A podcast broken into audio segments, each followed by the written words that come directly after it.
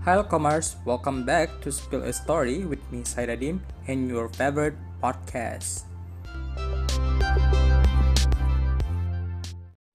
Akhir-akhir ini kita sering mendengar mengenai anxiety disorder, personality disorder, eating disorder, dan lainnya. Apa sih sebenarnya hal tersebut dan apakah hal tersebut berbahaya bagi kita? Nah, hal yang telah disebutkan tadi merupakan bagian dari jenis-jenis mental illness yang dapat terjadi pada individu. Nah, mental illness ini tentunya dapat menjadi hal yang berbahaya karena dapat mempengaruhi individu dalam mengambil keputusan seperti um, mempengaruhinya untuk melakukan percobaan bunuh diri, melarikan diri dari rumah, dan sebagainya, dan sebagainya. Tentunya, sebelum mencapai tahap tersebut, yaitu tahap yang cukup parah untuk diobati, kita harus dapat mengenali gejala yang dapat timbul pada diri kita sendiri sedini mungkin, agar kita dapat mencegah hal tersebut terjadi pada kita dan nantinya akan merugikan diri kita. Nah, hari ini kita akan membahas mengenai macam-macam kelainan mental yang harus diketahui oleh e-commerce semua. Nah, yang pertama itu adalah anxiety disorder ataupun gangguan kecemasan. Dalam anxiety disorder ini, terdapat jenis-jenis anxiety disorder lagi yang harus diketahui beserta gejalanya. Nah, yang pertama itu dari jenis-jenis anxiety disorder adalah gangguan kecemasan umum ataupun generalized anxiety disorder. Seseorang yang menderita gangguan kecemasan umum bisa merasa cemas atau khawatir secara berlebihan terhadap berbagai hal, mulai dari pekerjaan, kesehatan, hingga hal-hal yang sederhana, seperti berinteraksi dengan orang lain. Anxiety yang muncul akibat gangguan kecemasan umum bisa dirasakan setiap hari dan menetap hingga lebih dari enam bulan. Akibatnya, penderita gangguan kecemasan ini akan menjadi sulit menjalani aktivitas dan pekerjaan sehari-hari. Selain munculnya rasa cemas yang sangat mengganggu tersebut, penderita gangguan kecemasan umum juga dapat merasa cepat lelah, tegang, mual, sakit kepala, sulit berkonsentrasi, sesak, dan insomnia. Nah, yang kedua itu adalah fobia. Fobia dalam hal ini merupakan salah satu jenis dari gangguan um, kecemasan yang membuat penderitanya memiliki rasa takut yang berlebihan dan cenderung tidak rasional terhadap suatu benda, binatang, atau situasi tertentu yang tidak menimbulkan rasa takut pada kebanyakan orang. Kalian pernah tahu kan contohnya itu pada artis seperti Raffi Ahmad yang takut kepada um, rambutan. Dia merasa sangat takut dan geli apabila melihat buah rambutan. Nah, hal yang dialami oleh Raffi Ahmad tersebut merupakan fobia terhadap suatu hal yaitu berupa objek yang berupa buah rambutan tersebut itu. Nah, orang yang memiliki fobia bisa mengalami serangan panik atau rasa takut yang hebat ketika melihat suatu benda atau berada di tempat yang menjadi pemicu fobia. Misalnya, laba-laba, darah yang berada di tengah keramaian, tempat yang gelap, tempat yang tinggi, atau ruangan tertutup. Nah, jadi fobia itu dapat terjadi berbeda kepada setiap orang. Ya. Oleh sebab itu, uh, hal tersebut tidak bisa digeneralisir kepada semua orang terhadap satu fobia. Nah, bagi kalian yang memiliki fobia, usahakan semampu mungkin untuk menjauhi hal-hal yang kalian takuti agar tidak mengganggu aktivitas kalian. Nah, untuk jenis yang ketiga itu ada gangguan kecemasan sosial. Nah, apa sih gangguan kecemasan sosial tersebut? Penderita gangguan kecemasan sosial atau dikenal juga dengan fobia sosial memiliki kecemasan atau ketakutan yang luar biasa terhadap lingkungan sosial atau situasi di mana mereka harus berinteraksi dengan orang lain. Penderita fobia ini selalu merasa diawasi dan dinilai oleh orang lain, serta takut merasa malu secara berlebihan saat berada di keramaian. Hal-hal tersebut membuat penderita selalu berusaha menghindari situasi yang mengharuskan ia bertemu atau berinteraksi dengan banyak orang. Nah, yang selanjutnya yaitu adalah PTSD ataupun ataupun post traumatic stress disorder. Gangguan stres pasca trauma ataupun PTSD dapat muncul pada seseorang yang pernah mengalami kejadian traumatis atau berada di situasi berbahaya yang mengancam nyawa Contohnya, tinggal di daerah konflik atau perang, terkena bencana alam, atau korban ke kekerasan. Nah, kalian per pasti pernah sih menonton drama di mana um, beberapa orang ataupun prajurit militer itu dia ketakutan terhadap um, suara bi bising yang berlebih. Contoh, dia tak dia membayangkan bahwa dirinya sedang berada pada masa kecilnya dan sedang melihat orang-orang meninggal karena akibat tembak tembakan peluru di daerah perang tersebut. Nah, tentunya hal tersebut dapat terjadi akibat pemicu-pemicu tertentu. Nah, orang yang menderita PTSD sering kali susah untuk melupakan pengalaman traumatisnya, baik terlintas di dalam benak atau saat bermimpi, yang kemudian membuatnya merasa bersalah, terisolasi, dan sulit bersosialisasi dengan orang lain. Terkadang orang yang memiliki PTSD juga mengalami insomnia dan bahkan depresi. Hmm, tentunya PTSD ini sangat menyusahkan ya. Tentunya bagi kalian apabila kalian memiliki PTSD tetap semangat, jangan pernah putus asa dan kalian harus terus berusaha untuk berubah menjadi orang yang lebih baik.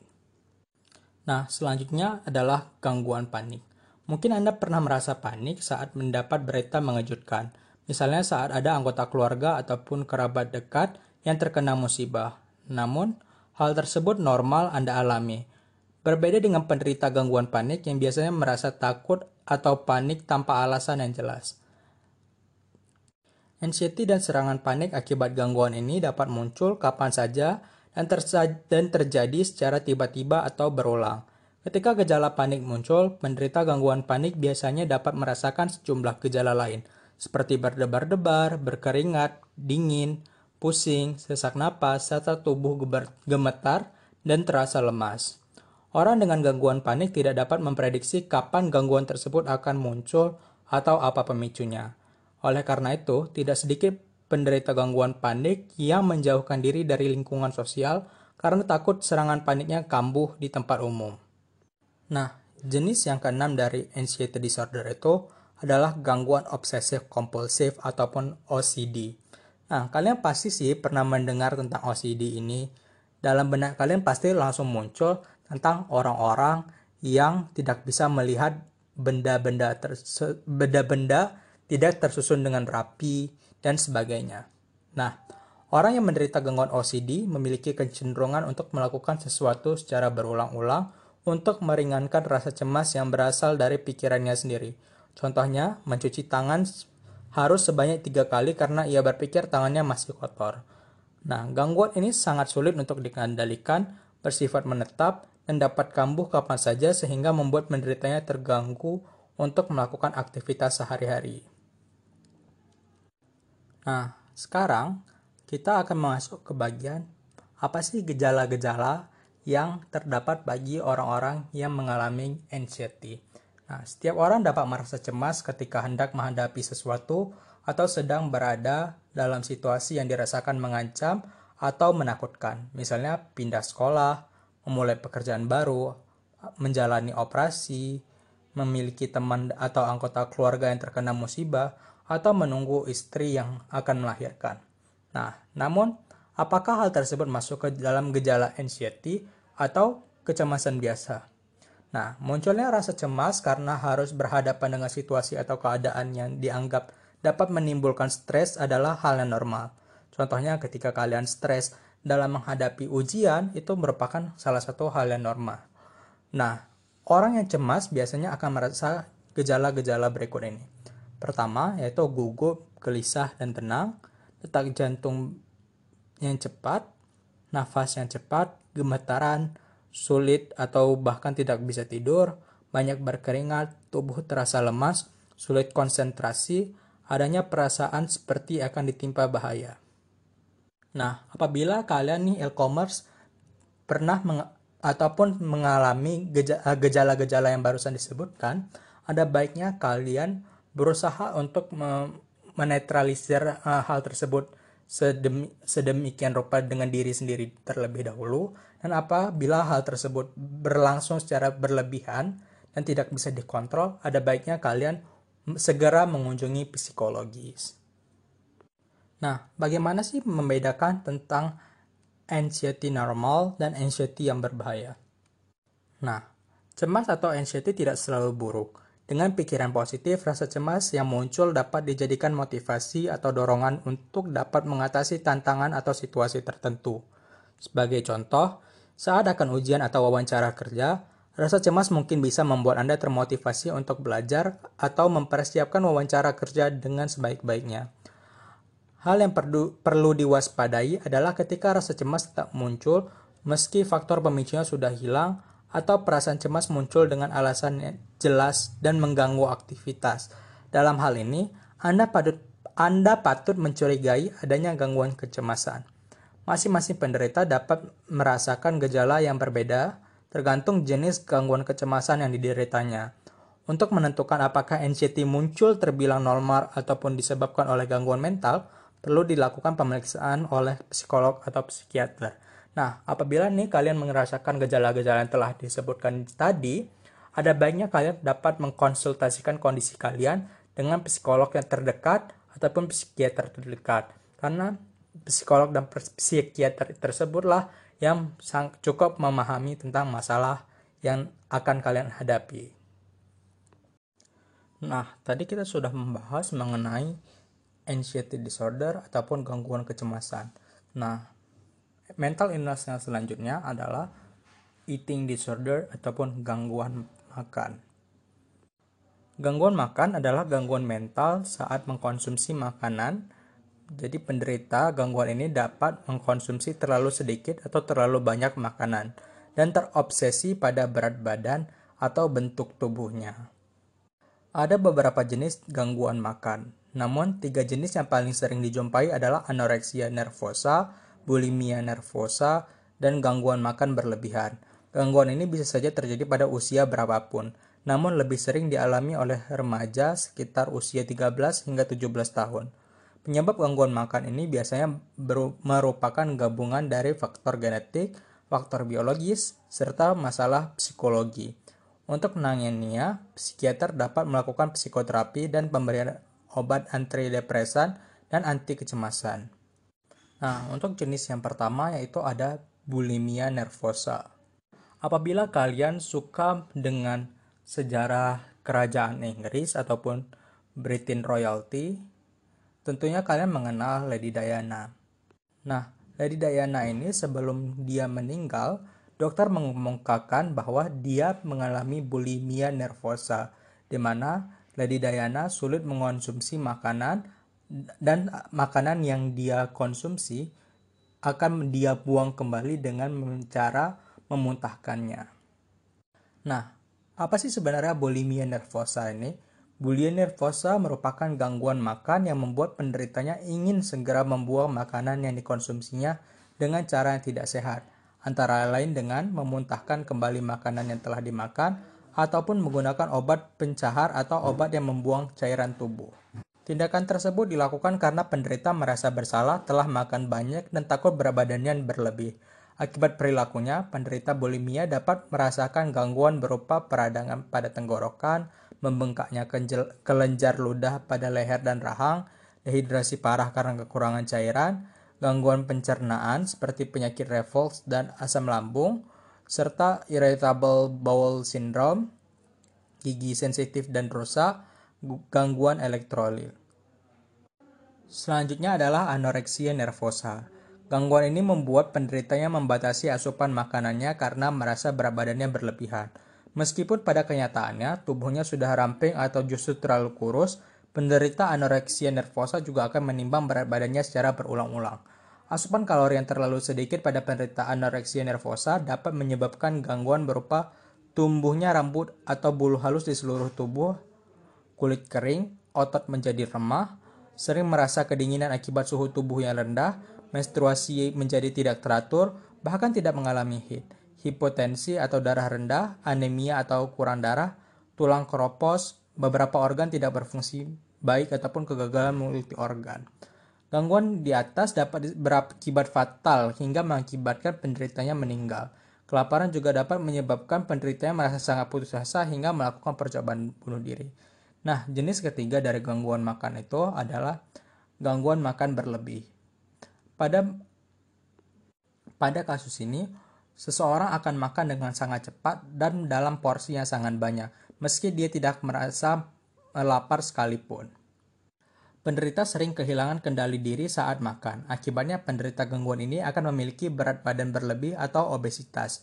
Gejala gangguan makan berlebihan biasanya berupa mengonsumsi makanan dalam jumlah banyak, makan dengan sangat cepat, tetap makan saat perut sudah kenyang, bersembunyi saat makan karena malu bila terlihat orang. Nah, apa sih sebenarnya yang menyebabkan gangguan makan dapat terjadi pada seseorang? Sejauh ini, belum diketahui penyebab pasti gangguan makan. Namun sering juga gangguan mental lain, gangguan makan bisa terjadi akibat kombinasi dari beberapa faktor. Di antaranya yang pertama itu genetik, yang kedua adalah keturunan, yang ketiga adalah biologis, dan yang keempat adalah psikologis. Selain beberapa penyebab tersebut, beberapa penyebab lain ataupun kondisi yang juga dapat meningkatkan resiko seseorang mengalami gangguan makan antara lain yaitu ketika dia sedang berusia remaja karena remaja ini cenderung lebih memerhatikan citra atau penampilan diri dan yang kedua itu adalah diet yang berlebihan yang ketiga adalah rasa stres yang berlebih. Nah apabila kalian mengalami gangguan makan pengobatan apa sih sebenarnya yang harus kalian lakukan? Dalam hal ini penanganan gangguan makan akan melibatkan sebuah tim yang terdiri dari dokter gizi, psikiater, dan dokter biasa. Tujuan pengobatan adalah membantu pasien untuk kembali menerapkan pola makan yang sehat. Upaya penanganan yang dilakukan meliputi psikoterapi, obat-obatan, dan serangkaian proses lainnya. Nah, dengan begitu tentunya gangguan makan dapat diatasi karena kerjasama dari tim dokter yang telah dibentuk tadi. Nah, bagi kalian yang merasa bahwa kalian memiliki gangguan makan, jangan takut untuk segera mencek diri kalian ke dokter karena hal tersebut dapat sangat berbahaya bagi diri kalian. Nah, berikut juga ada beberapa komplikasi akibat gangguan makan yang cukup berbahaya, berbahaya bagi tubuh. Yang pertama itu ada pertumbuhan yang terhambat. Yang kedua itu ada gangguan mental seperti depresi, kecemasan, bahkan sampai muncul keinginan bunuh diri. Selanjutnya, penurunan prestasi di sekolah atau kualitas kerja, dan terganggunya hubungan sosial, serta gangguan fungsi organ tubuh. Nah, tentu kan ya e-commerce, hal tersebut bukan hal yang kita inginkan, maka oleh sebab itu, perhatikanlah diri kita mulai sejak dini. Sadari apabila kalian mengalami gejala-gejala pada gangguan-gangguan tersebut. Nah, e-commerce podcast hari ini akan sebatas ini saja. Untuk selanjutnya kita akan membahas lebih banyak gangguan-gangguan mental lainnya yang marak di masyarakat. Maka oleh sebab itu, pantengin terus channel Spill the Story bersama saya Sedadim and see you next time.